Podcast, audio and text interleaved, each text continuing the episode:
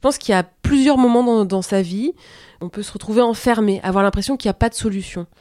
Euh, avoir l'impression qu'on est pris dans une machine à laver et qu'on s'en sortira pas et que notre chemin est tout est, fermé. L'horizon est bouché. Et donc des histoires d'horizon qui n'est pas bouché, euh, qui se débouchent, c'est juste euh, les plus belles histoires du monde. Salut et bienvenue sur Radical, le podcast qui va à la rencontre de ceux qui ont radicalement changé de vie. Cette semaine, j'accueille Laurence, journaliste depuis plus de 10 ans, notamment en tant que rédactrice en chef des magazines Marie-France, Glamour, Vanity Fair ou encore GQ, et qui a récemment lancé Les Déviations, un média multiformat et multiplateforme qui raconte des histoires de gens qui ont décidé de changer le cours de leur vie. Laurence a eu un parcours assez chaotique, elle a travaillé dans la pub, est partie plusieurs années à Dubaï, où elle était notamment présentatrice radio avant de revenir en France pour réellement lancer sa carrière de journaliste. J'ai coupé les 15 premières minutes de l'interview, où on parle de son début de carrière, car elles ne sont pas vraiment en lien avec le reste de notre conversation, qui aborde plus largement le sujet du changement, et notamment du changement de vie, ce qui pourra particulièrement vous intéresser. Bonne écoute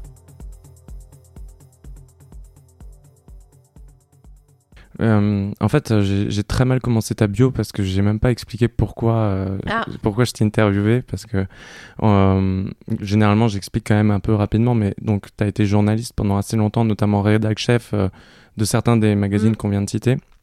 Et aujourd'hui, on, on peut pas vraiment dire que tu as un, un profil euh, de changement radical euh, de vie. Et d'ailleurs, c'est ce que tu m'avais dit euh, quand on a discuté, que tu pensais que tu correspondais pas forcément au profil de, mes interviews. Mais la raison pour laquelle je voulais t'interviewer, c'est que tu as commencé un, média qui s'appelle les, Déviations. Mhm. Et en fait, moi, ce qui m'intéressait, c'est que premièrement, en fait, tu es la première personne que j'interviewe qui fait quelque chose d'assez proche de moi, c'est-à-dire aller mhm. chercher des gens qui ont eu un changement de vie. Euh, dans leur histoire. Et, mais par contre, ce qui m'intéressait, c'est de, de, comprendre comment tu avais changé en fait la manière d'exercer ton métier. Et donc après, on, on, peut continuer le parcours, mais tu as été rédac chef, donc tu as eu des rôles assez importants dans, mm, mm. dans ces rédactions.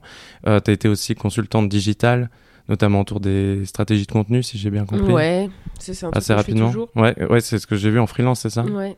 Et, euh, et, voilà, en fait, moi, ce qui m'intéressait vraiment, c'est de comprendre déjà ce qui t'a amené euh, progressivement vers euh, les déviations. Et euh, tu, m'as dit que je suis plus vraiment journaliste. Enfin, si je suis journaliste, comment tu te définis aujourd'hui Entrepreneuse, journaliste C'est quoi un peu le l'étiquette qu'on pourrait te coller non, mais je, si je suis je suis toujours journaliste évidemment et puis je pense que les déviations donc enfin peut-être je vais faire je fais un mini point pour dire ce que c'est les déviations les déviations c'est un, un, média social qui est sur Facebook Instagram euh, iTunes, etc., qui racontent des histoires de gens qui ont changé de vie sous trois formats, podcast, vidéo et puis texte, euh, avec une communauté qui grossit, qui a grossi beaucoup ces derniers temps. Euh, si, sur les déviations, il y a évidemment un traitement journalistique, parce que je sais ce qu'est a priori un bon texte, même si c'est des petits textes. Euh, ce qui est une bonne histoire, euh, ce qui est une bonne ligne édito, une bonne ligne euh, iconographique, enfin les, images. maintenant, c'est pas non plus faire un journal, quoi. Tu vois, je, je suis sur, je suis mono-sujet, même si ce sujet-là est tellement vaste qu'il inclut bah, de la psychologie, éventuellement des neurosciences, éventuellement de la philosophie. Euh, c'est sujets la, sur lesquels tu voulais de la société, de l'économie, euh, voilà, hein, parce qu'on parle de travail, on parle de neurones, on parle euh, d'époque, de moments et de pays, parce que il y a une grande vague de changements. Les gens ont très envie, enfin, les gens. Il y a une envie, il y a, une volonté chez énormément de gens de changer, de reprendre leur vie en main et qui est quelque chose de relativement nouveau et qui existe en France en ce moment parce qu'il y a, et dans les pays occidentaux, je pense, parce qu'il y a suffisamment de facteurs euh, qui coïncident en même temps. Voilà. Tu as des, exemples justement de ces facteurs, à ton avis, qui font qu'on parle énormément de ces sujets? Après, je pense qu'il y a un phénomène d'évangélisation où, quand dans, ton entourage, euh, ou effet domino dans ton entourage, quand tu as des gens qui commencent à changer de vie, ben forcément, ça va t'influencer toi aussi. Mais quels sont un peu les facteurs, à ton avis, plus globaux, entre guillemets, qu'on bah, peut. Le, changement de vie, déjà, ça a toujours été un, sujet journalistique. C'est ce qu'on appelle un marronnier. C'est un truc qui revient tous les ans, à peu près à la même époque. En général, pour le changement de vie, c'est en septembre. Depuis longtemps? Ouais, ouais, ouais. C'est un sujet qui, est, qui a toujours beaucoup plu aux journalistes parce que c'est c'est vertueux, c'est inspirant et ça montre que les choses sont possibles. Et c'est surtout des super histoires. Euh, maintenant, pourquoi est-ce que euh, j'ai l'impression que ça arrive de plus en plus Déjà, il y a une grande vague de développement personnel. Euh, mon, dernier, mon dernier boulot, j'étais rédac chef du magazine Marie-France. Marie-France, c'est un magazine qu'on avait repositionné sur le bien-être. Il y avait de la mode, de la beauté, c'était un féminin classique, mais vraiment très positionné sur le bien-être. Alors le bien-être, qu'est-ce que c'est? Ça va de j'ai un gel douche ou choya ou microbule de Polynésie euh, à euh, je vais euh, prendre de l'ayahuasca dans la forêt amazonienne avec des chamans. Voilà, donc c'est très très large. Donc j'ai reçu un maximum d'ouvrages qui étaient sur le bien-être. Comment être bien, zen, en avoir rien à foutre, les accords, les accords Toltec, les secrets pour se réveiller de bonne humeur, vaincre la dépression. Je recevais cinq bouquins par jour. Donc ces bouquins qui font le, beurre des maisons d'édition, et heureusement, parce que euh, s'il n'y avait pas tout ça, euh, je pense que ça ramerait beaucoup plus, ça vend beaucoup. Les bouquins de développement personnel de manière générale. Ouais, ouais, ouais, Mais donc il y a une clientèle déjà de ça. Euh, moi je pense que il y a énormément acheté là-dedans, beaucoup de charlatans et qu'il faut faire attention et qu'il faut surtout pas prendre ça au pied de la lettre parce que les, les promesses pour aller mieux. tu, disais dans une autre interview le, le bien-être à outrance. Quoi. Ouais, voilà. Mais en tout cas, euh, il y a une sensibilisation à ça. Et puis, il y, a eu des très très bons euh, leaders, entre guillemets, du bien-être, qui vont être les Pierre Rabhi, euh, les Mathieu Ricard. avant ça, il y avait David Servan-Schreiber. donc, il y a quand même beaucoup d'intellectuels qui, se, qui, se posent cette question de, du bien, du bon, du juste. Par-dessus ça, il y a le bien manger. bien manger, méditer jeûner, travailler moins. Enfin, c'est aussi des questions politiques. Euh, voilà. Hein. Et puis c'est des engrenages. Une fois que tu commences à bien manger, euh, tu as envie d'être bien dans ta tête, et etc. en fait, c'est un tout finalement. Et après, il y a, c'est vrai, une, plus un mode de vie global où c'est difficile en fait de continuer à mal bouffer si derrière tu t'intéresses à la méditation par exemple. Bah, c'est sûr. Et puis voilà, il y a, y, a y a, un terreau qui est favorable. Il y a une il y a toutes ces choses auxquelles on ne peut pas échapper qui sont les nouveaux modes de consommation, le bio, la mode qui est en train de devenir éthique, etc. Mais tout, voilà, tout est là. Ça, voilà, donc il y a ces éléments-là. Et puis, il y a aussi, euh, ce qui pour moi est le plus important, c'est qu'il y a la, dimension travail-économie. La nouvelle génération qu'on appelle les millénials, euh, on dit souvent qu'ils ont un, ou la génération Z, celle d'après, on dit souvent qu'ils ont un rapport au travail euh, petit peu plus euh, je m'en foutiste ou différents ou que ce sont des slashers euh, ou qui sont incapables de supporter l'autorité. Ce qui est sûr, c'est que euh, ils sont certainement différents, quoique ça reste à prouver parce qu'on fantasme beaucoup de choses sur ces générations, mais il y a certainement des, des, nuances dans la façon de les manager et leurs attentes. Mais tout ça résulte de dizaines d'années de changement de notre rapport au travail. si je prends mon, mon exemple on peut être la, dernière génération à avoir vu des parents se tuer au travail, euh, passer leur vie dans la même entreprise et pas forcément être récompensés. Ça veut dire euh, être viré, flipper pour leur retraite, etc. Quand on prend les générations, quand on remonte deux ou trois générations en arrière, on était dans une logique soit de métiers qui avaient du sens, c'est-à-dire gens qui allaient fabriquer des choses, qui allaient euh, faire du, voilà, fabriquer des rouages, travailler dans des champs, réparer des vêtements, faire du concret, ou bien travailler dans des entreprises mais avec une tâche extrêmement précise.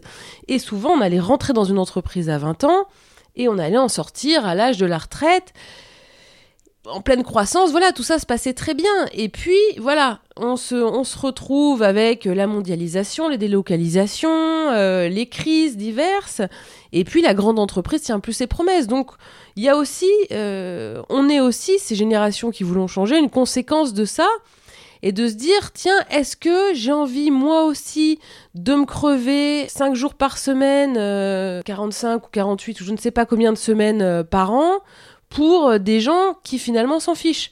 Euh, ou, le jour où il y aura un plan social, le fait que j'ai donné, que j'ai été super exemplaire, va pas forcément peser dans la balance. Deuxième élément, euh, c'est ce qu'on appelle les bullshit jobs. Donc ça, on en a énormément, énormément parlé parce qu'il y a eu un bouquin sur le sujet il y a, il y a quelques semaines, euh, le livre de l'américain qui a inventé le nom, le concept de bullshit job, mais qui raconte quand même, euh, et c'est assez édifiant, que un énorme pourcentage, peut-être 40% des gens, ne trouvent aucun intérêt, aucune valeur à leur boulot. Et ça, c'est une conséquence de la digitalisation. Euh, de métiers qui sont de plus en plus segmentés, où on comprend pas trop ce qu'on fait parce que notre travail, ça va être d'envoyer un document euh, ou une information de la personne A à la personne euh, euh, B, mais ensuite le truc nous échappe et on voit ni le début du projet ni la fin. Et au-delà de ça, il y a tous ces métiers du marketing, de la com, de la data, etc., qui sont des choses très abstraites et où on n'en voit pas vraiment la finalité. Donc il y a énormément de gens qui disent je travaille, je fais un métier inutile, dans une entreprise ou que je ne comprends pas bien, dans une entreprise qui elle-même est inutile. C'est-à-dire que à la question euh, si votre entreprise demain disparaissait, est-ce que le monde irait mieux euh, Beaucoup de gens peuvent répondre aujourd'hui oui. Le monde ne se porterait vraiment pas plus mal si mon entreprise n'était pas là. Euh, ce qui n'était pas le cas il y, a, il y, a, plus longtemps, parce que les ouvriers de Renault étaient fiers de travailler chez Renault. Euh, là, euh, est-ce que euh, les gens qui travaillent chez Amazon sont vraiment contents de travailler chez Amazon en sachant que s'il n'y avait pas Amazon, on pourrait quand même acheter des livres, puis acheter plein de choses et, qu'on ferait vivre les petits commerçants et que au pire les gens consommeraient un peu moins.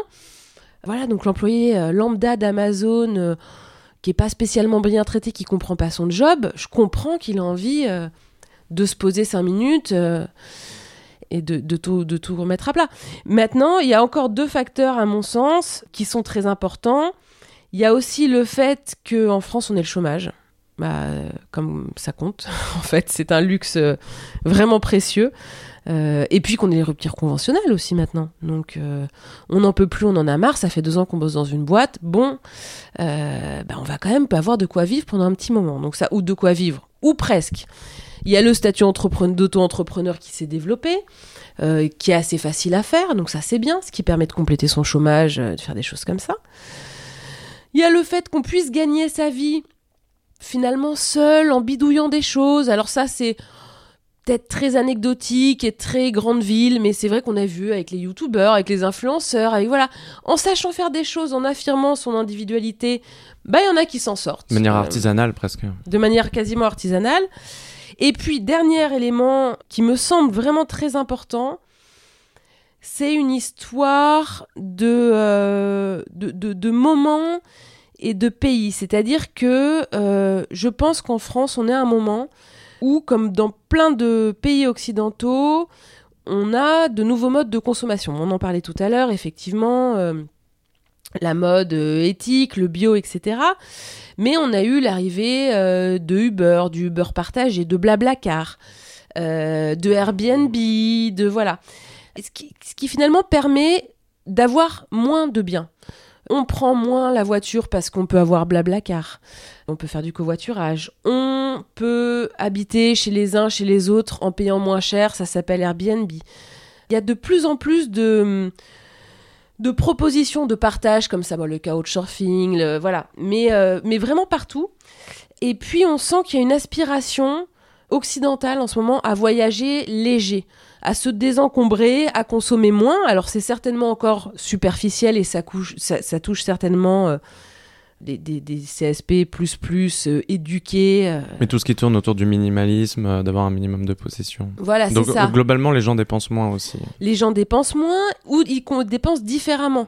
ils vont plutôt dépenser dans des événements, des moments, hmm. des expériences. Des expériences. Bah, de toute façon, merci Instagram aussi. Hein. C'est plus facile de poster le Grand Canyon que de poster euh, un set de vaisselle Baccarat, euh, voilà. Mais pour, pour reprendre cette idée du set de, vaisselle, on n'a plus de salle à manger, on n'a plus d'argenterie. Quand on se marie, euh, on ne demande pas à avoir tout le. Voilà. Donc on voyage léger. Et le fait de voyager de plus en plus léger, de se débarrasser de plein de choses, peut aussi inciter à dire Mais en fait, je peux changer, comme l'histoire de cette fille qui est sur les déviations, euh, Anaïs, euh, qui avait un super boulot à Paris, qui était éditrice, etc., et qui a eu envie d'aller s'installer dans les Landes vers Osgore.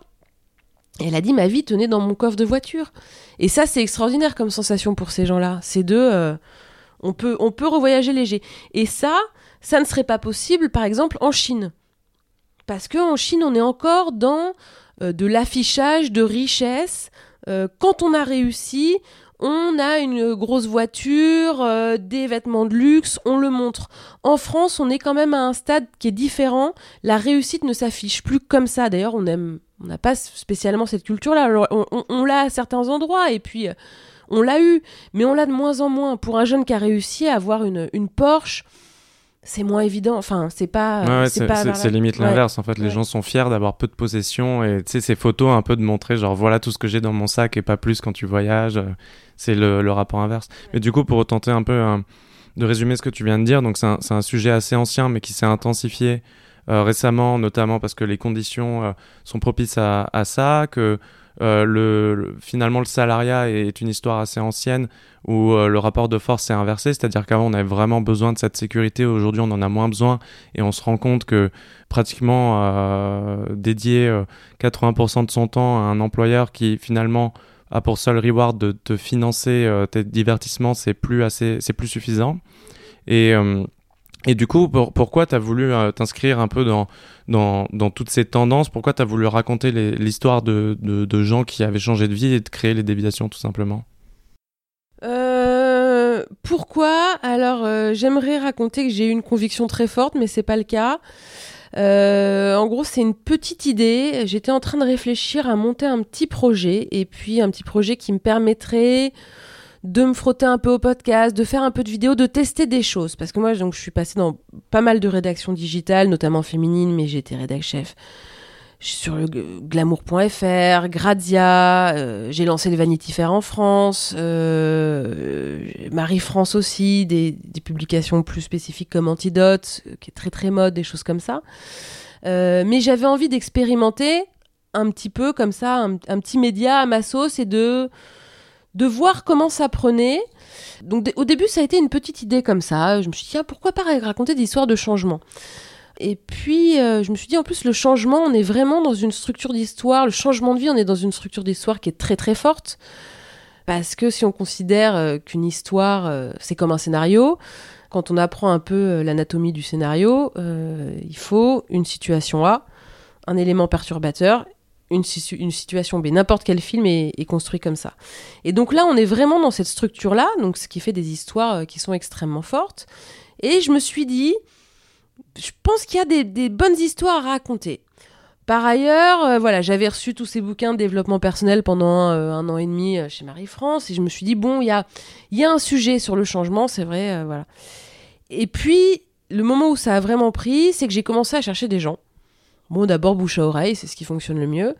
Et j'ai commencé à rencontrer des gens. Et là, je me suis rendu compte que les gens que je rencontrais, quand ils me racontaient leurs histoires, j'étais euh, j'étais saisie parce que euh, déjà j'étais très habituée à faire des interviews, mais de gens, de personnes habituelles aussi à faire des interviews, des artistes en promo qui vendent leur sauce et euh, voilà. Là, je me retrouvais face à des gens qui venaient volontairement me raconter ce qu'ils avaient de plus intime et de plus précieux, qui est donc leur, leur vie, euh, qu'on parlait moins de reconversion que de, de quête de sens. Euh, moi, juste petit aparté, les déviations, l'idée, c'était, c'est pas du tout d'en faire un média sur euh, la reconversion professionnelle. Ça peut être des, une histoire de curé défroqué, de coming out à 50 ans euh, voilà, de euh, j'étais euh, en Thaïlande quand il y a eu le tsunami, ma vie a changé. voilà, il se trouve qu'il y a beaucoup beaucoup d'histoires de reconversion professionnelle, mais c'est pas c'est pas l'idée première. Et donc ces gens-là ont commencé à me raconter leurs histoires et je me suis dit que je me disais que c'était extraordinaire parce que je me retrouvais face à des gens qui souvent avaient des jobs un peu ce que j'appelle wow job qui me racontent qu'ils travaillaient pour des marques de luxe, qu'ils étaient tout le temps dans des hôtels 5 étoiles, qu'ils voyageaient en business, qu'ils avaient l'argent, la reconnaissance, etc. Et qui avait tout arrêté, alors quelquefois aller jusqu'au burn-out, euh, quelquefois pas, et qui maintenant, en tout cas, vivait euh, avec trois fois moins d'argent, mais était dix fois plus heureux. Et je me suis dit, je vais quand même tomber sur des gens qui me racontent ça, mais je vais sentir que ça va pas, qu'ils galèrent, que c'est un faux discours et tout. Et j'en ai très très peu vu. Ça, ça a été la surprise. Je me suis retrouvée face à énormément de personnes qui avaient les yeux qui pétillaient. Euh, qui était dans un discours euh, sage et pas moralisateur. Euh, pas le côté chiant, quoi, de j'ai changé de vie. Avant, je faisais du marketing digital, j'avais une vie de con, maintenant, je fais de l'agriculture biologique. Waouh, c'est vachement mieux.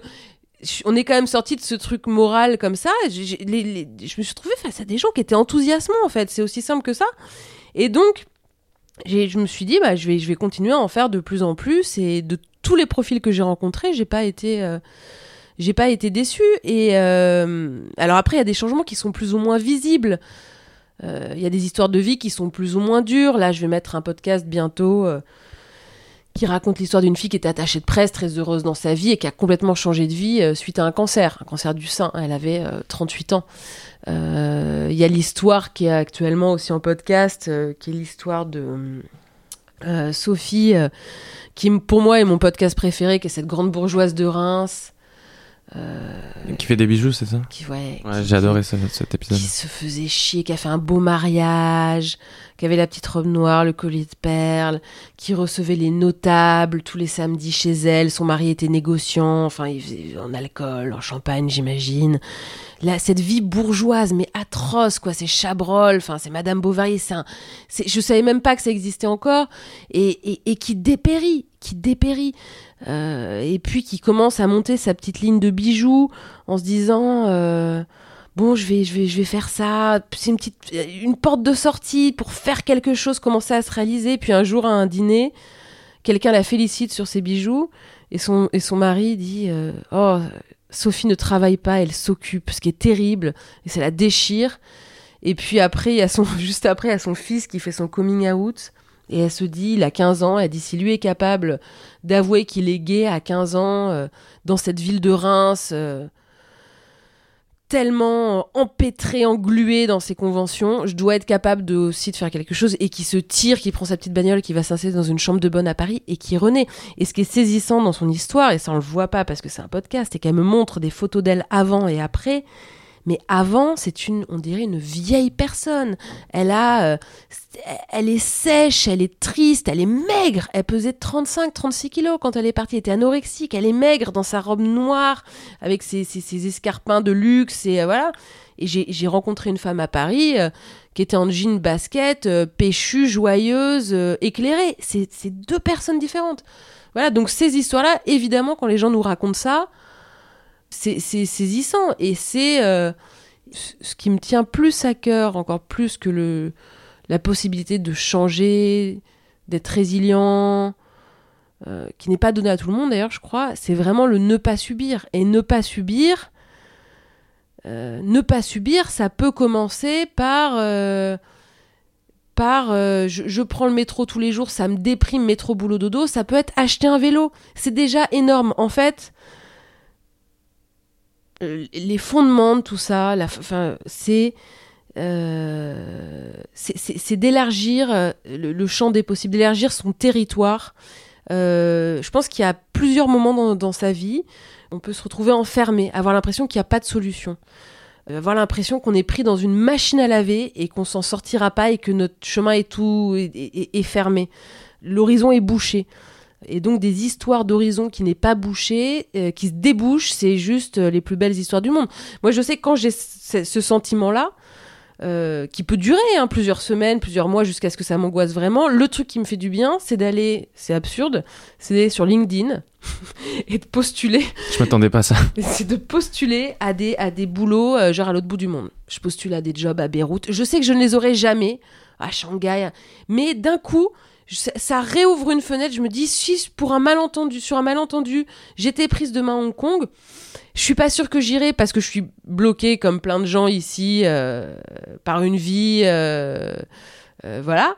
Mais ça réouvre, ça laisse passer à nouveau la lumière. Et je pense, voilà, c'est ça, c'est le ne pas subir qui est, intéressant là-dedans. Ouais, et, ce que tu dis, notamment par rapport au métro et de s'acheter un vélo, c'est vrai que s'il y a bien un enseignement que j'ai retenu des interviews que j'ai fait, c'est que tous les changements de vie se font petit à petit. Et finalement, même si peut-être à tort, le podcast s'appelle Radical. Euh, la radicalité se voit dans les faits a posteriori et un peu dans l'imaginaire des gens qui ne changent pas de vie, mm. où ils s'imaginent que tout de suite c'est le grand saut, mais en fait le, le grand saut n'en est pas vraiment un et c'est un ensemble de petits sauts, de petites étapes qui en fait mises bout à bout quand tu le racontes a posteriori te paraissent euh, être assez impressionnants, mm. mais c'est pas comme ça que ça se passe dans les faits. Et euh, quelqu'un qui va changer euh, ses habitudes, qui va euh, intégrer une nouvelle pratique, par exemple, j'ai une amie proche qui, s'est mise à, faire du théâtre. J'ai l'impression de voir une nouvelle personne, elle est complètement illuminée par ça. En fait, on se rend compte que de se dire que c'est un grand saut qui nous donne l'excuse de ne pas le faire, mais finalement de mettre en place des nouvelles choses et par exemple s'inscrire à ce cours de théâtre qui est pas forcément une action hyper euh, difficile, et eh ben ça peut être le début d'un changement euh, très profond et, de, de, vie euh, concret. Quoi. Exactement, et c'est pour ça que quand on s'intéresse au sujet, il est je pense, euh, incontournable de s'intéresser aussi aux neurosciences, qui t'explique, euh, comme l'a fait la Erwan Devez euh, que j'ai interviewé l'autre jour, qui est en podcast, qui t'explique que pour alimenter son cerveau, il faut multiplier, donc déjà un peu bannir les écrans, et puis multiplier les sorties de zone de confort. Mais ce qui ne veut pas dire forcément aller demain aménager en Alaska, ce qui veut dire aller voir une expo qu'on n'aurait pas vue normalement, aller voir un film euh, un petit peu surprenant, aller se balader dans un coin nouveau, parler à quelqu'un euh, avec à qui on n'aurait pas adressé la parole. Et plus on multiplie ces choses-là, euh, voilà, et plus ou, donc faire prendre des cours de théâtre, et plus on se donne des possibilités de s'ouvrir au monde, de et de changer en sachant que le carburant de tout ça est aussi le plaisir. Donc ton ami qui fait du théâtre, euh, non seulement clairement se fait du bien, se met en danger, devient une nouvelle personne euh, dans un nouveau contexte, et en plus se fait plaisir en répondant certainement à quelque chose d'ancien, de profond, et qu'elle n'avait peut-être pas fait avant, qui était j'aimerais bien faire du théâtre, mais j'ose pas, mais si, mais voilà. Et donc c'est extrêmement bénéfique. Euh. Et puis finalement, j'ai aussi cette impression que hum, tout ça, en fait, euh, bon, bah, c'est l'être humain, c'est notre cerveau, on se raconte des histoires et on se donne l'impression que c'est des choses impossibles à mettre en place, mais une fois qu'on le fait, on se rend compte finalement, a posteriori, que c'était pas grand chose et une fois qu'on s'est prouvé à soi-même qu'on était capable de s'inscrire au cours de théâtre, qu'on était capable d'aller voir cette expo, on se rend compte que c'est pas grand chose. Et une fois que tu as, cette preuve concrète que tu peux le faire, eh ben, tu vas augmenter les, les niveaux de sortie de zone de confort et au fur et à mesure, ben, c'est là que se met en place ton changement de vie. C'est vrai qu'il a c'est un peu ce, mythe de, changement qui est un grand saut, mais je vois, j'observe absolument pas ça en fait chez les gens. Et, il y a aussi, ben, pour rester sur les neurosciences, il y a aussi ce côté effet papillon où tu vas changer, euh, aller voir cette expo, tu vas rencontrer cette personne à cette expo, qui va te faire rencontrer d'autres personnes et euh, mis bout à bout, ça, va avoir un effet massif dans ta vie, alors que l'action initiale était. Exactement.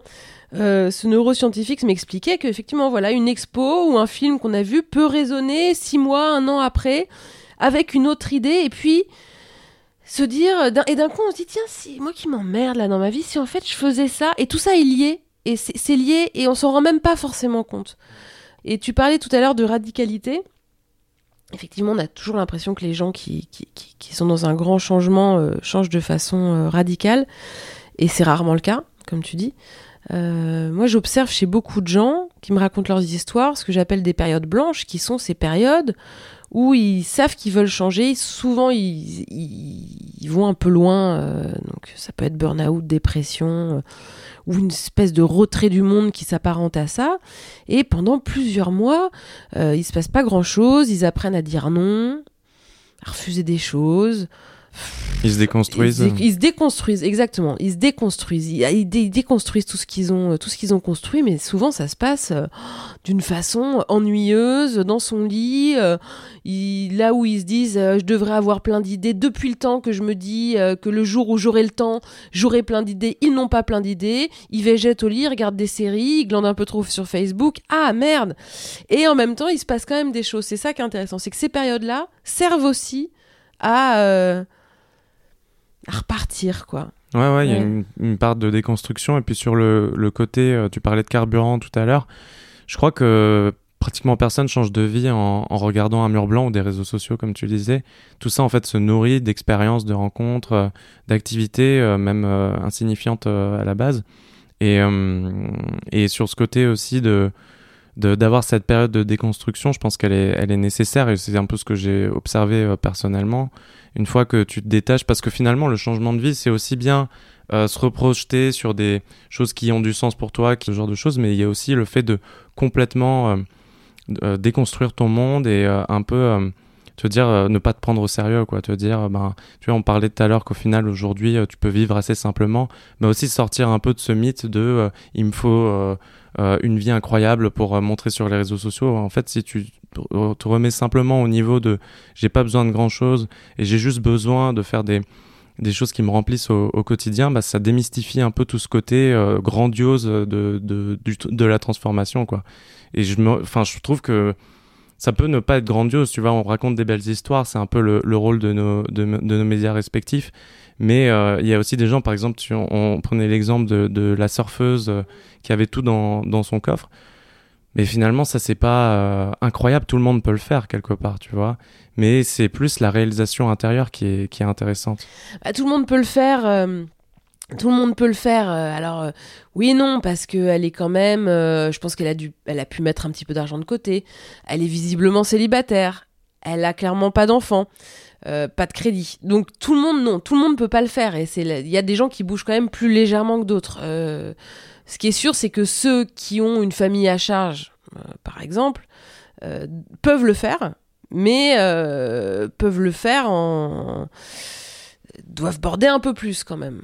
Euh, Après, c'est un peu l'argument euh, ultime euh, qu'on me ressort, c'est que tout le monde ne peut pas se permettre ça, mais j'ai du mal à l'accepter. Je pense que tout est subjectif et finalement tu peux mettre en place les conditions qui font que. Enfin, tu vois, tu disais, moi je peux pas bouger à l'autre bout du monde. Est-ce que vraiment, de manière absolue, tu peux pas bouger à l'autre bout du monde? C'est plus compliqué que d'autres personnes, mais dans l'absolu. Moi, ce que je trouve important là-dedans, quand je disais que ça me soulageait d'envoyer des CV à, à Beyrouth ou à Hong Kong quand ça allait pas, c'est la réouverture euh, du champ des possibles, vraiment. Euh, maintenant, ensuite que je puisse bouger à l'autre bout du monde ou pas, la vérité, la vérité du fond du fond, c'est que si j'ai vraiment envie de le faire, mais oui, personne ne peut empêcher quoi que ce soit. Après, c'est sûr que si on a une famille, trois enfants scolarisés, dont un qui rentre dans l'école de ses rêves, sa femme a son boulot qu'elle adore, euh, c'est un peu dégueulasse d'abandonner tout le monde et de se barrer. Bon, il y en a qui le font, mais oui, on peut toujours. Mais ce qui est important, c'est surtout, je, pense que c'est le premier truc, c'est de savoir que c'est possible, c'est de re-avoir le choix. Et euh, c'est marrant parce qu'on parle vite de voyage dans ces cas-là, mais quand tu parles de déconstruction, euh, je pense que la première déconstruction, effectivement, c'est le. Je dis beaucoup effectivement, non C'est le. Pas remarqué. c'est le, c'est le voyage, et ça, c'est. Euh, ça, c'est quand même extraordinaire de pouvoir s'offrir ça. Je pense que si tout le monde pouvait une, semaine par an avoir une semaine, une semaine seule, se barrer quelque part, mais pas forcément loin, rester en France, euh, même s'emmerder quelque part tout seul, je pense que ça... Ou, ou un jour par semaine, ou un jour par mois, ou euh, sortir un peu de ses, habitudes, être dans un autre endroit, dans un autre contexte, tout seul comme ça. Je pense que ça, c'est des choses qui font le plus grand bien justement pour déconstruire. Euh. Moi, quand j'étais à Dubaï, j'ai eu cette impression de. J'ai eu l'impression de tout déconstruire. Pour mettre les choses à plat, ah, avoir un regard plus objectif en fait sur. Euh. Ah, mais tout, tout, tout, tout, tout. Après, c'est un travail que j'ai fait. J'ai passé énormément de temps dans les bouchons tous les jours. Et euh, je cogitais énormément non-stop, ça roulait, ça roulait dans ma tête, ça n'arrêtait pas, j'ai l'impression que j'avais les oreilles qui fumaient tellement... Euh, parce que j'étais dans cet endroit absurde, avec euh, ces habitudes bizarres, ces gens qui n'étaient pas du tout les gens que je côtoyais normalement. Si j'étais avec des gens qui aimaient le luxe, qui aimaient l'ultra propreté, qui aimaient les grosses bagnoles, des mœurs étranges, très peu de sexualité.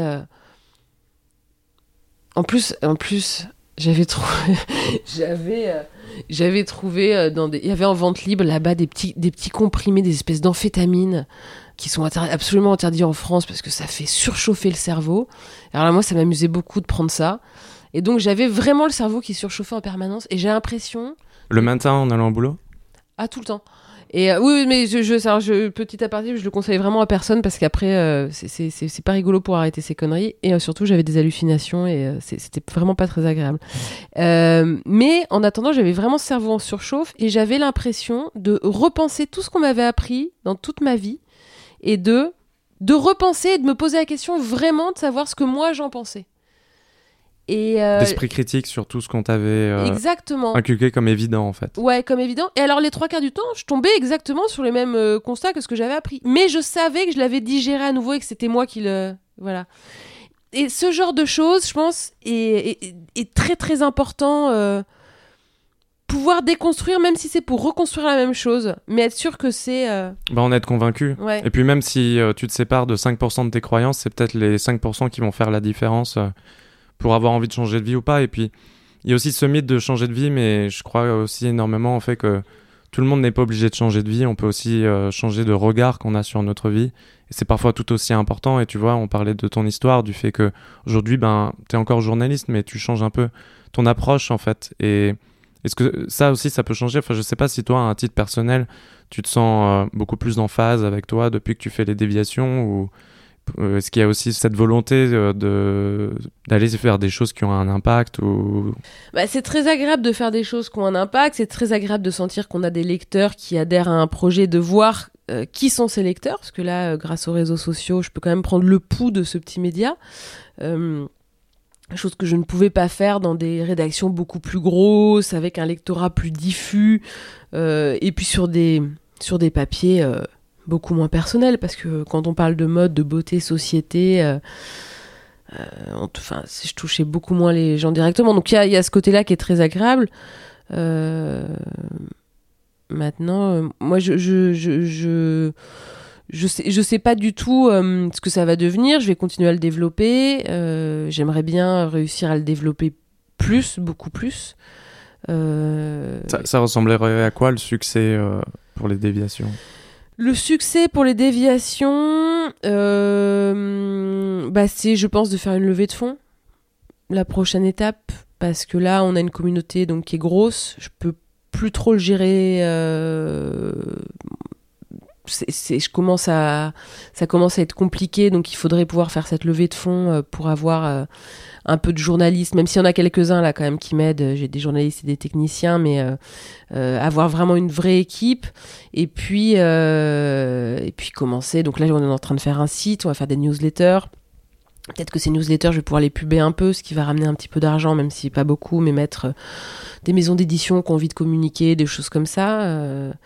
Voilà, et puis, euh, mais tout ça en restant dans la ligne avec une déontologie quand même, parce que j'ai, je, je, je, mettrai pas n'importe quoi, et je pense que c'est un peu le contrat de confiance que, qu'il y a avec les lecteurs et les spectateurs des déviations. Et puis, à terme, une piste, ce serait de faire, euh, d'organiser des conférences. Euh... Globalement, le succès, c'est d'être pérenne, euh, de pouvoir payer une équipe. Ouais et, euh, et, de respecter ta promesse initiale. Quoi. Oui, et à terme d'organiser des conférences, donc de passer du média qui raconte des histoires de gens qui ont changé de vie à au média du changement. Donc donner des pistes pour changer sans tomber, et ça c'est l'écueil le plus dans lequel on peut le plus facilement tomber, sans tomber dans du développement personnel niaiseux, parce que ça je ne veux pas. Euh, sans tomber dans de la morale, sans tomber dans euh, de la, facilité. Euh, donc continuer à avoir des témoignages parce que c'est là qu'est le cœur de l'histoire, c'est vraiment des histoires de vie, c'est vraiment des histoires humaines, mais ensuite donner des des, conseils euh, de pratiques, donner des pistes sur euh, économique, euh, intéresser à la philosophie, à Spinoza, à la puissance d'agir, à la résonance, à plein de concepts. Et puis à tout l'aspect RH. évidemment, parce que dans les entreprises, par exemple, on se rend pas compte que dans les grandes entreprises, sont vraiment en train de se préparer à, cette vague d'ennui qui terrasse les salariés français, euh, qui sont démotivés et pas bien. Donc, il y a de plus en plus de, de transitions possibles. Euh... D'où l'émergence des happiness managers. Ouais, euh. mais qui est certainement pas la bonne solution. Mais, euh, mais, mais la com interne, non, mais ils sont de plus en plus prêts à vraiment à mettre quelqu'un de passer de la quelqu'un de la compta au marketing. Alors, ça, ça prend quand même du temps et mais il y a, y a une volonté. Hein. J'ai j'ai parlé avec pas mal de RH de gros groupes et il y a cette volonté-là. Mais est-ce que c'est pas un peu contre nature par rapport à ces entreprises? Enfin, moi, je vois un peu. J'ai discuté aussi avec quelqu'un qui, est, qui, qui travaillait chez L'Oréal pendant plus de 10 ans. Et euh, on, a essayé, on a essayé de la garder dans l'entreprise, donc elle était au service euh, développement durable euh, de L'Oréal, mais au, final, ça reste paradoxal, tu vois, de travailler dans la plus grande boîte de cosmétiques du monde et de s'occuper euh, du développement durable jusqu'à ce qu'elle s'en aille et, qu'elle fonde une école de, méditation, tu vois. Mais est-ce que euh, tu penses que c'est euh, possible que ces entreprises se transforment est-ce que c'est pas trop paradoxal par rapport à leur nature première qui est de faire de l'argent? Parce qu'au final, tu peux pas transformer profondément ces entreprises si elles maintiennent pas leur niveau de rentabilité. évidemment, évidemment, mais c'est comme toutes les toutes les grandes les grandes entreprises qui polluent la planète et qui parallèlement euh, donnent de l'argent à des fonds euh, d'écologie euh, pour faire un petit peu amende honorable. Bien sûr, mais ils n'ont pas le choix. Parce que c'est aussi euh, la grande, grande, grande nouveauté de notre époque, c'est la transparence, euh, qui est absolument partout. Et donc les entreprises qui ne font pas toutes ces choses-là, d'éthique, de sens, euh, d'honnêteté, de bienveillance et d'empathie, qui sont les deux mots de 2018, et un petit peu, on, on, on est peut-être un peu trop saturé aussi. Et euh, même si c'est quand même très bien, voilà. Donc les entreprises sont obligées de se poser ces questions-là, elles n'ont pas le choix. Donc là, Colmat, en embauchant des happiness managers, euh, alors j'en ai jamais vu, mais j'ai l'impression que tout le monde se fout un peu d'eux. Ça veut tout rien dire. Moi, j'en connais qui sont très bien, qui euh, améliorent honnêtement la vie de l'entreprise, mais plus dans des startups, donc qui ont aussi des rôles, enfin des sujets un peu plus en phase avec avec les personnes qui se posent ces questions-là, mais ça veut tout et rien dire. Enfin, un business manager, il y en a qui commandent des barquettes de fruits et d'autres qui font des cours de méditation. Euh. D'accord. Donc ça dépend en fait. Hein. C'est un mot qui est très large et puis un rôle qui n'existait pas très récemment, donc qui n'a pas été défini précisément. C'est un peu le nouveau délégué de classe en fait. Ouais, ça. bah ouais, tu, tu écoutes les gens, euh, tu parlais d'empathie, mais c'est ça quoi. Tu laisses les gens un petit peu se défouler, puis trouver la solution eux-mêmes, euh, généralement, à leurs problèmes.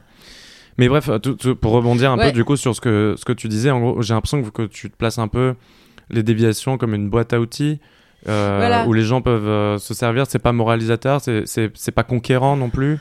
Euh, c'est plus en mode si vous voulez changer de vie, on est là et d'essayer d'être le plus complet possible. Donc dans la diversité des profils et des sujets abordés. À terme, à terme, voilà, à, terme, pour le moment, c'est des témoignages. C'est des témoignages que j'essaye, j'espère qu'ils sont variés, que plusieurs personnes peuvent s'y retrouver, plusieurs types de personnes. Mais à terme, oui, j'aimerais que ça devienne ça. Euh, et puis euh, aborder aussi, donc j'ai parlé du sujet RH, j'ai parlé du sujet philo, j'ai parlé psycho. Donc RH, ça serait quoi? Ce serait des entreprises qui font appel à vos services en tant que non, c'est pas ça, mais aborder, avoir par exemple des articles, des ah, conférences autour, du, voilà, de, autour de, des ressources humaines, euh, tout ce qui est aussi data, tout ce qui est innovation, tout ce qui est intelligence artificielle. On peut pas parler de changement sans parler d'innovation, sans parler du futur. Donc il y a, en fait, pour faire un média complet, il euh, y, y, a énormément de choses à faire. Parce qu'en fait, tout ça pour toi, c'est un, un, mouvement. Il y a un mouvement du changement de vie et tout mouvement, du coup, du changement, évolue euh, et implique énormément de sujets connexes. Oui, oui, oui. Et puis tous les gens qui s'intéressent au changement, enfin, ou la majorité euh, s'intéressent à l'innovation, s'intéressent aux sciences. Alors je dis pas que je vais tout traiter. Admettons que demain je lance un magazine autour de ça. Il y aura pas tout dedans. Je serais très contente si les gens euh, qui me lisent euh, lisent aussi euh, Science et Vie, Philosophie Magazine. voilà, mais tout ça est, est, un grand mouvement de, de, compréhension de ce qui se passe et, et, de, et de bien vivre. de connaissance de soi. De connaissance de soi, ouais. Mais j'ai envie d'être plus du côté, peut-être à terme plus du côté des sciences et de la philo que du côté psychologie magazine essayer de revenir un peu à la source de tout ça et de moins traiter euh, les conséquences, mais plutôt la source en fait de tous ces cheminements qui qui sont très anciens en fait et qui ont été expliqués par des penseurs euh, remarquables. Et... Mais c'est vrai qu'on, enfin, c'est comme n'importe quel sujet, on commence par ce qui est à la surface. Mm. Euh, moi, j'ai commencé par l'entrepreneuriat, tu vois, et puis il y avait déjà un peu ces sujets de développement personnel qui étaient intéressants. Ensuite, tu prends des bouquins qui sont un peu euh, qui parlent de tout et de rien comme la semaine de 4 heures et puis finalement tu arrives sur de la philosophie sur de la spiritualité sur du bouddhisme. Mais tout ça est lié quoi. Tu es rentré euh, par un angle, par une ouverture, et puis après tu vas chercher la source de tout ça, et du coup toi tu veux être euh, vraiment complet sur ce média et parler de cette source plus euh, neurologique. Ouais, de, parler de tout ça, mais d'ailleurs tu vois, tu parles de, tu, tu, parles de source, tu parles de bouddhisme et tout, je pense qu'il même, on, peut parler d'histoire. Euh, quand tu vas au Louvre, au musée d'Orsay, où tu regardes la peinture à travers les siècles, tu vois vraiment des époques où euh, sur les tableaux, les, gens, les gens peints ont l'air quand même vachement mieux qu'à d'autres. Il y a vraiment des périodes. Alors après, il y a les styles de peinture, mais on voit qu'il y a quand même des, moments où les gens ça va mieux, quoi. Euh, ils ont les joues bien rondes, ils posent en famille à côté de la cheminée. On sent que euh, maman cou et papa, je sais pas ce qu'il fait mais, mais c'est bien, c'est la sérénité. Puis il y en a d'autres, on voit des gens euh, amaigris, euh, stressés, euh, pauvres. on sent que les congés payés sont pas encore passés par là. donc oui, enfin oui, ça, effectivement, ça, ça englobe, c'est une réflexion, c'est une réflexion globale sur un peu tout. et donc voilà, ça peut être très tentant de de traiter ça voilà avec, avec, facilité et j'aimerais bien essayer si je devais développer ça, de le traiter de façon euh, la plus euh, honnête et la plus aboutie possible, avec un maximum d'éléments scientifiques et vérifiés. Ouais, ok. Euh, bon, du coup, pour passer un peu sur la fin de l'interview, j'avais des questions qui sont plus relatives à toi, on va dire. j'aimerais, j'essaie de, l'aborder un peu avec le but des, des, déviations, mais j'aimerais un peu comprendre, toi, si tu avais formulé un peu un, un but dans ta vie, euh, un truc que tu voulais transmettre et, que tu es en train de mettre en place avec les déviations Est-ce que tu as cette vision d'ensemble euh, il y a beaucoup ce, ce, truc en ce moment de dire il faut, il faut voir la destination si tu veux comprendre un peu quelles sont les différentes étapes. Est-ce que tu te poses cette question-là ou est-ce que tu restes dans cette logique de la petite idée qui se développe de manière organique et on verra bien ce qui se passe derrière? C'est une sacrée question. Écoute, euh...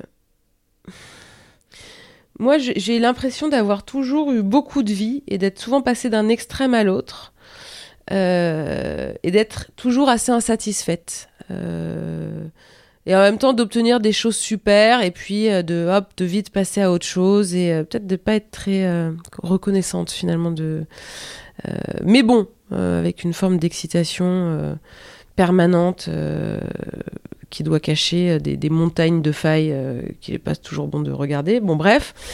Euh, donc là, tu me parles du but de la vie. de ta vie. De ma vie, oui, oui, oui, de ma vie. S'il y en a Alors, il, se trouve, il se trouve que j'ai fait un, un, des travaux les plus intéressants que j'ai fait en, en, thérapie récemment.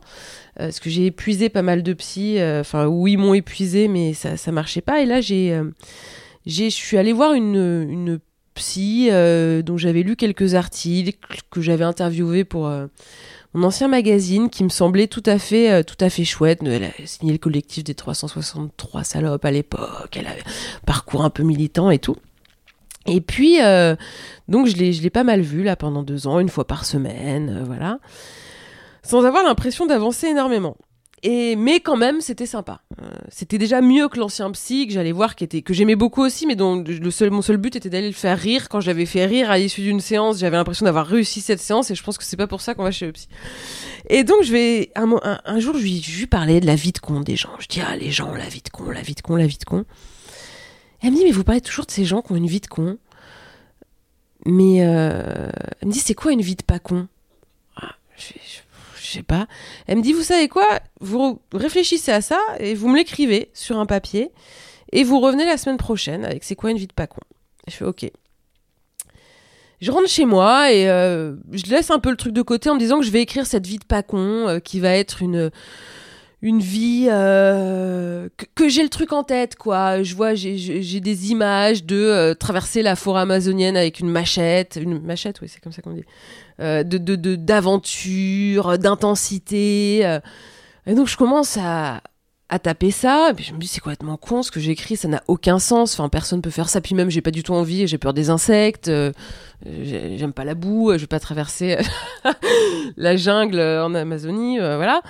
Donc vite pas con, je me retrouve à écrire, bah une vie de pas con, moi ce que je vois ce serait avoir une maison un peu chouette, euh, une famille euh, comme une tribu, mais vachement sympa, où c'est le bordel, qu'on se marre, des amis, de la bonne bouffe, de la créativité. Alors ça, je le mets partout, de l'écriture, des arts, de la créativité, de voilà, de faire de la déco. Ah, j'écris faire de la déco. Je me retrouve comme ces nanas qui font de la déco d'intérieur, aller au puce pour acheter des des jolies, des jolies, des jolies lampes et tout. Je fais putain, j'écris ce truc-là, je c'est pas possible, quoi. C'est quoi ces aspirations petites bourgeoises, quel enfer.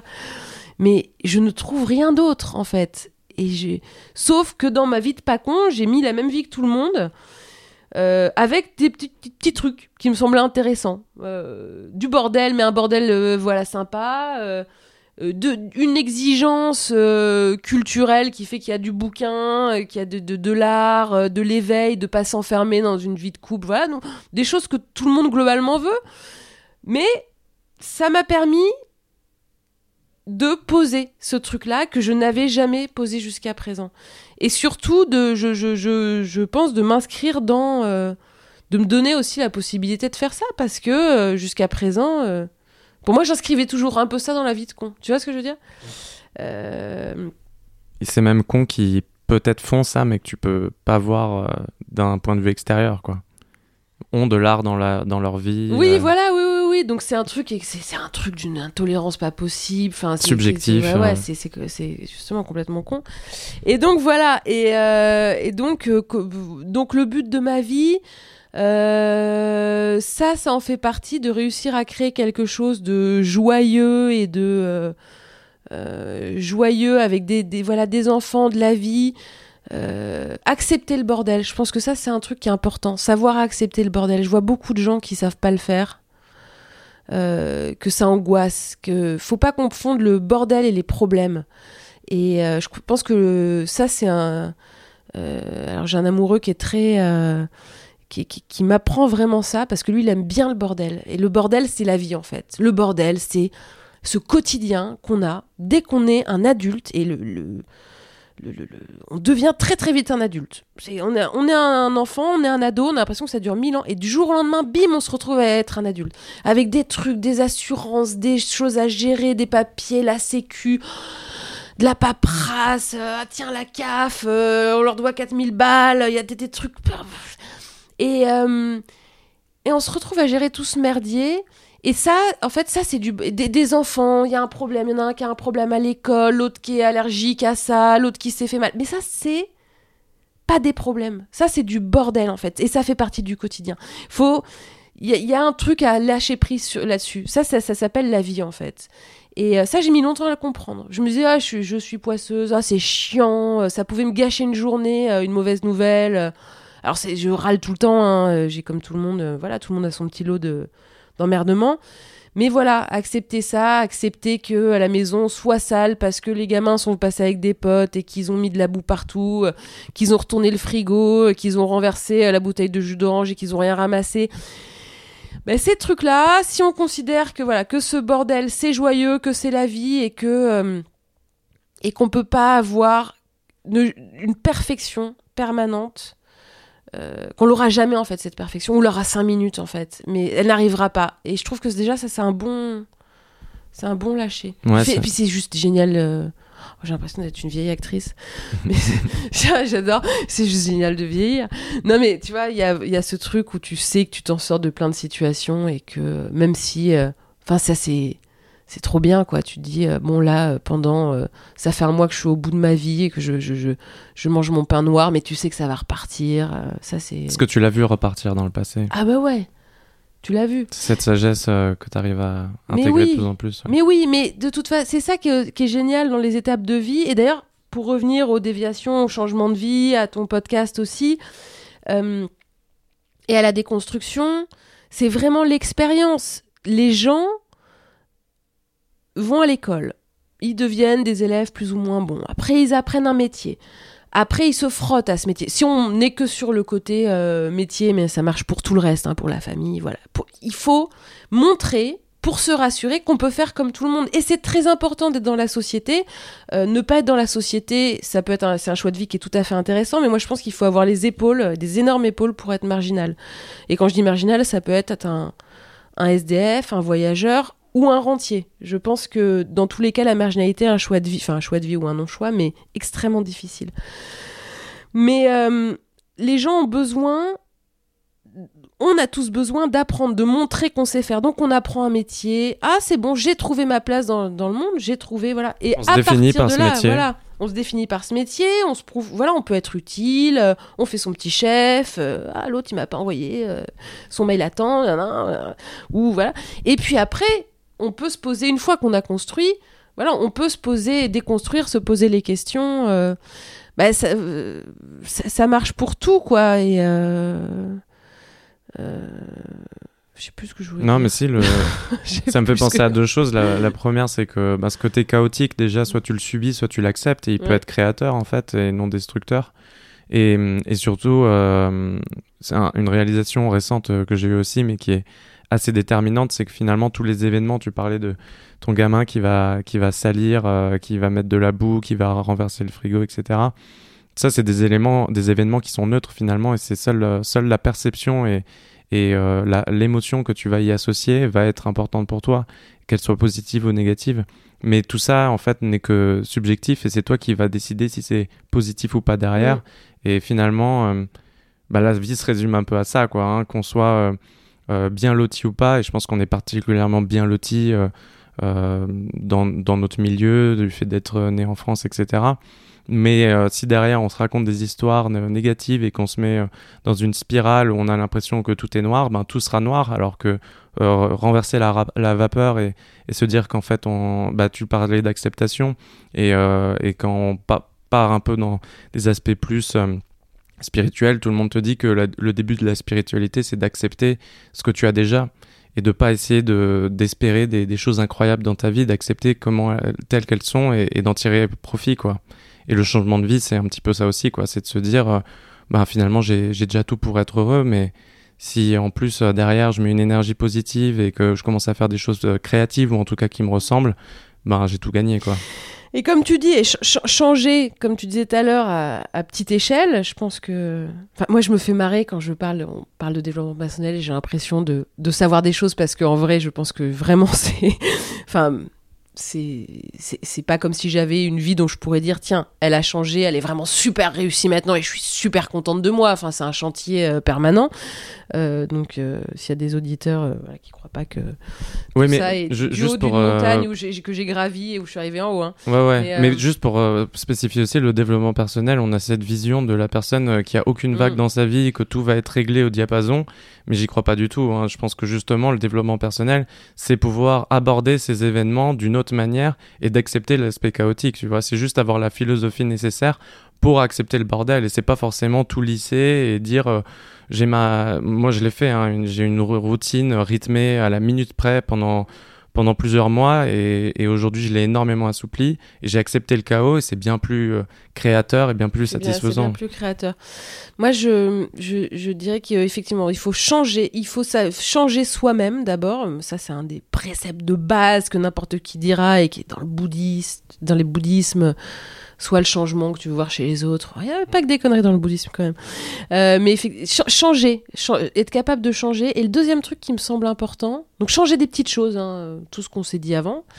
Et le deuxième truc qui me semble très très important, parce que je l'ai observé, que j'ai observé ces résultats, c'est dire ce qu'on veut oser exprimer les choses. Ah, ça, je trouve ça dingue. Ça a été une révélation pour moi.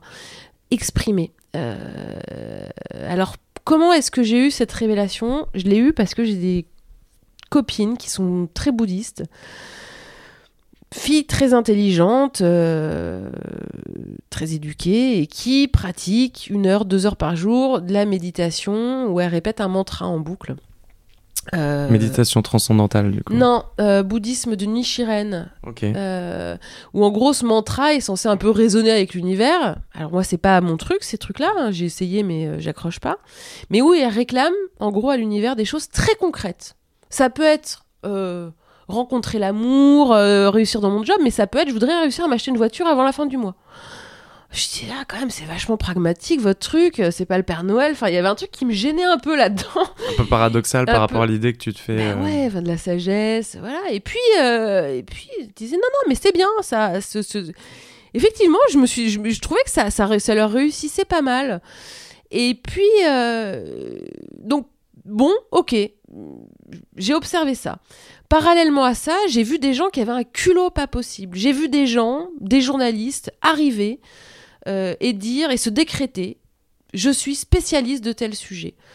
Et prendre cette place-là, dire moi je suis spécialiste de, euh, euh, je sais pas, l'écologie dans les zones, dans la zone panarabe, j'en sais rien, je te dis un truc.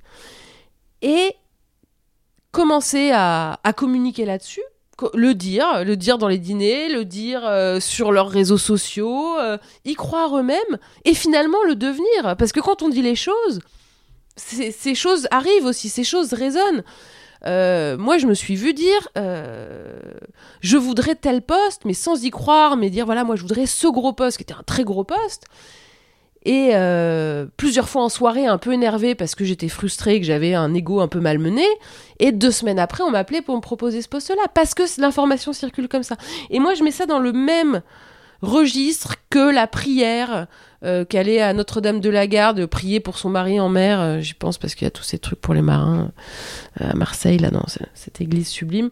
mais il y y a, vraiment quelque chose dans le fait d'exprimer euh, je pense que ça, il y, a une espèce de, de résonance comme ça. Donc, bah, de mantra justement, d'exprimer clairement ce qu'on veut, quoi. Ouais. Et, ça, pour moi, c'est un truc que j'ai appris et j'aurais bien aimé qu'on me l'apprenne.